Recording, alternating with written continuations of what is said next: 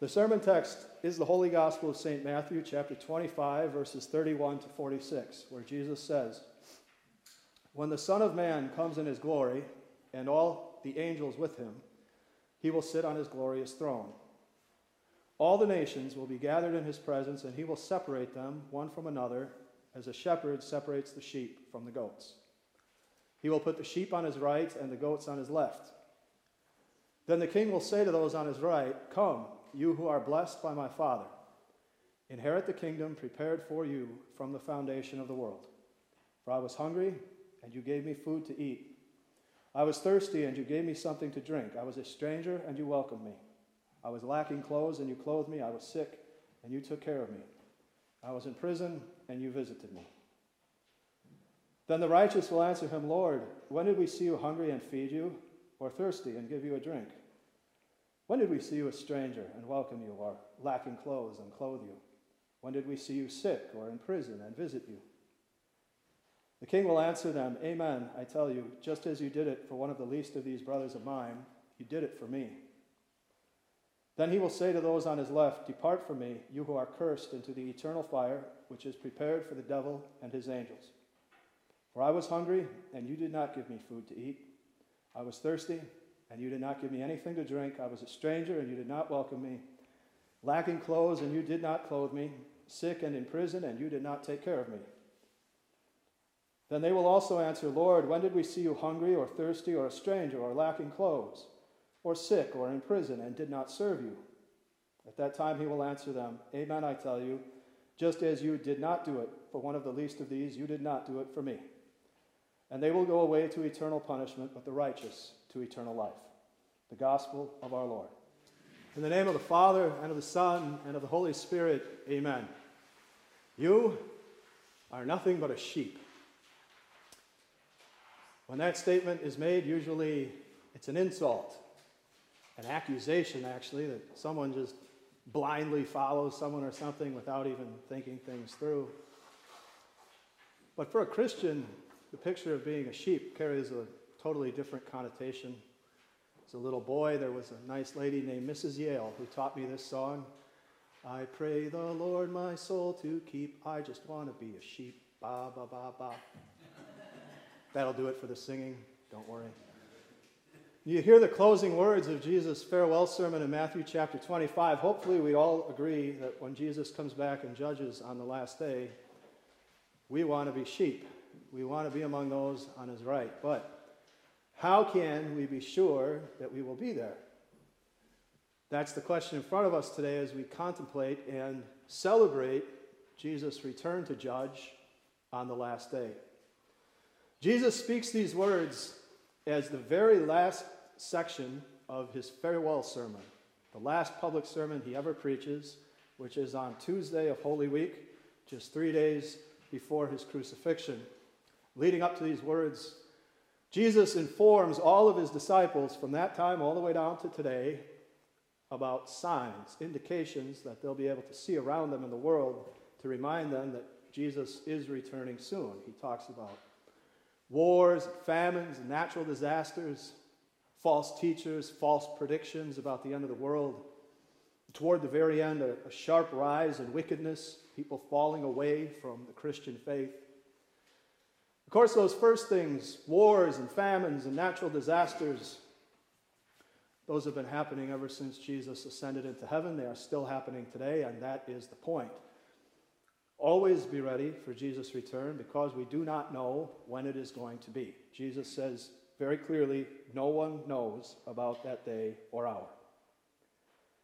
The last judgment when Jesus comes back to judge all people he's going to come suddenly and unexpectedly, but because Jesus loves us, he wants to be ready for it. So, before the words of this gospel, Jesus teaches all of his followers to be ready, and he does it with parables.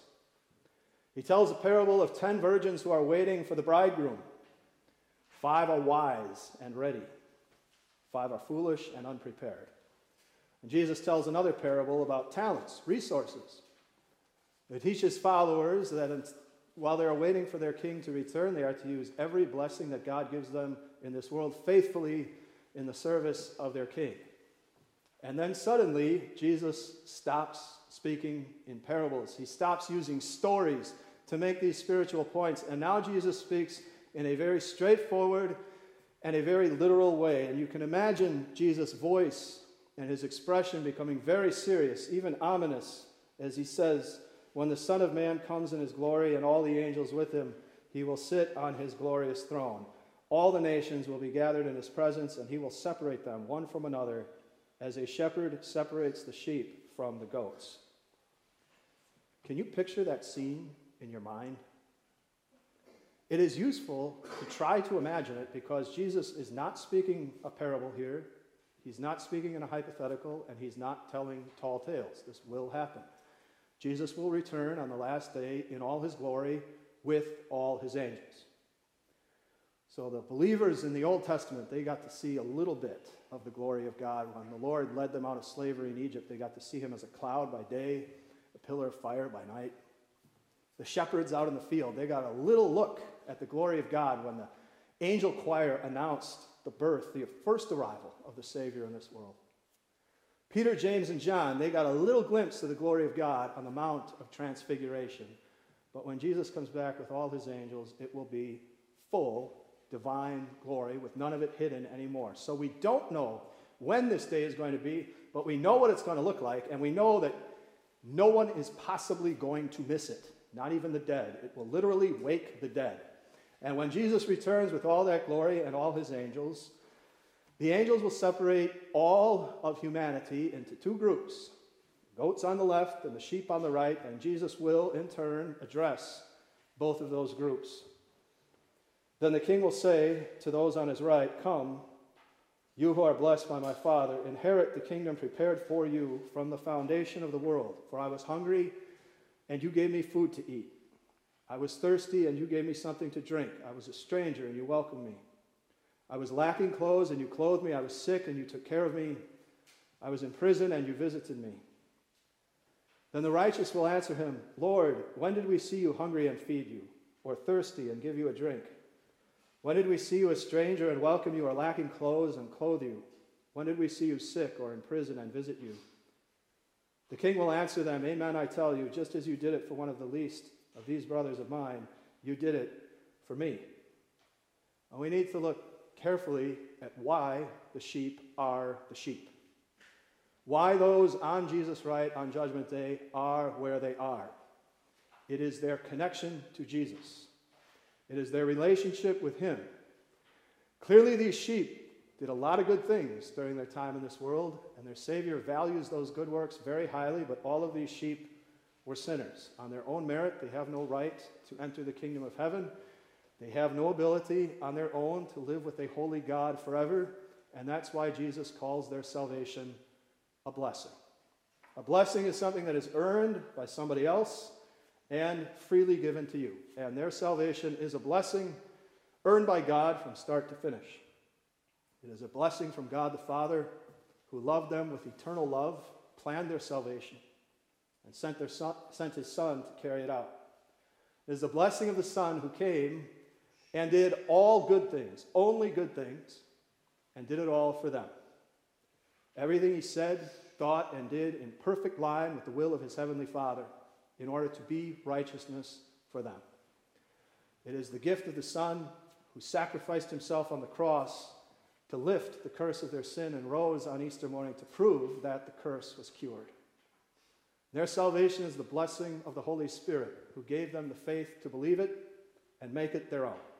As Jesus says, whoever believes and is baptized will be saved. By the Spirit's grace, they believe God the Father sent his Son to save them from their sin. Their salvation is a blessing, a gift from God from start to finish.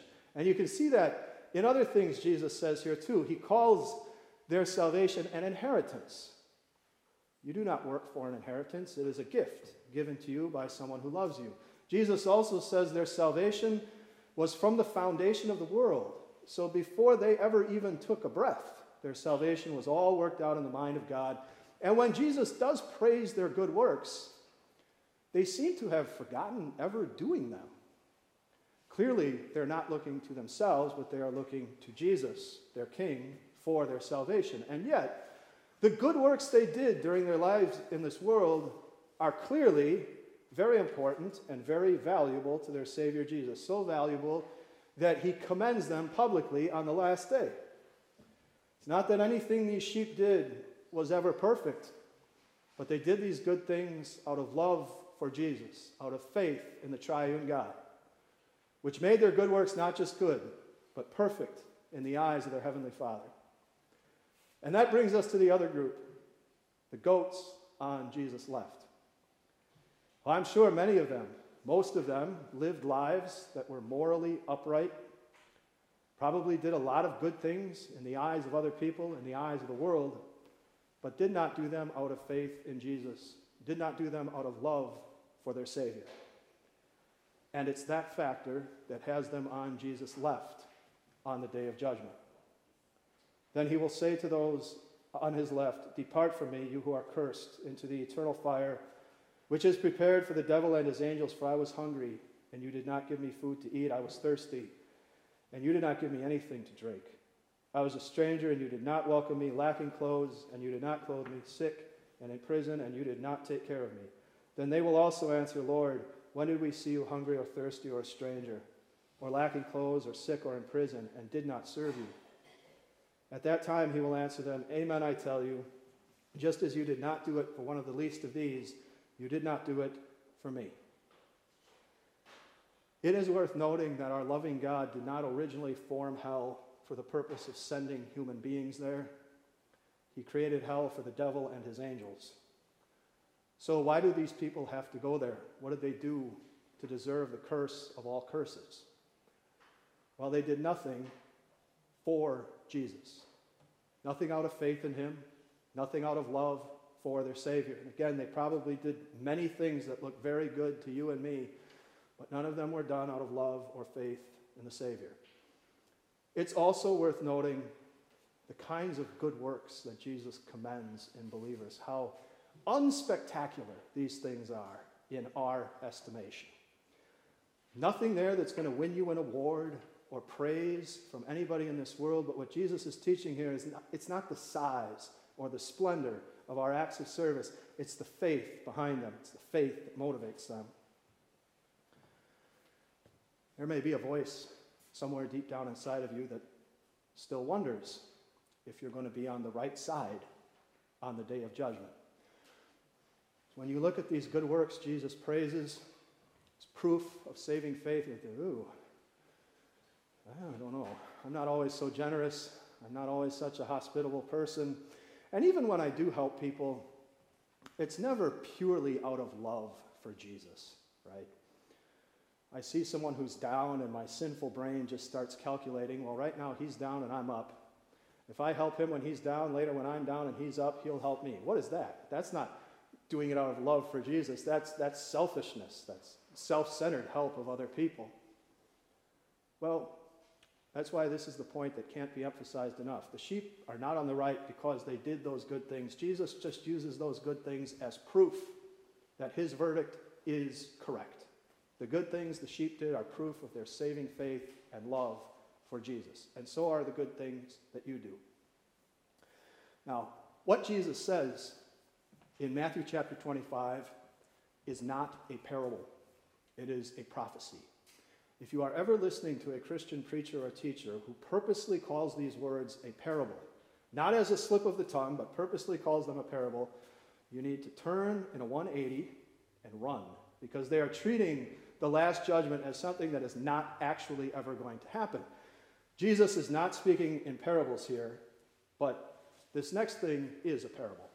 It's not from the Bible, even, but I think it does a really good job of illustrating the central point of this gospel.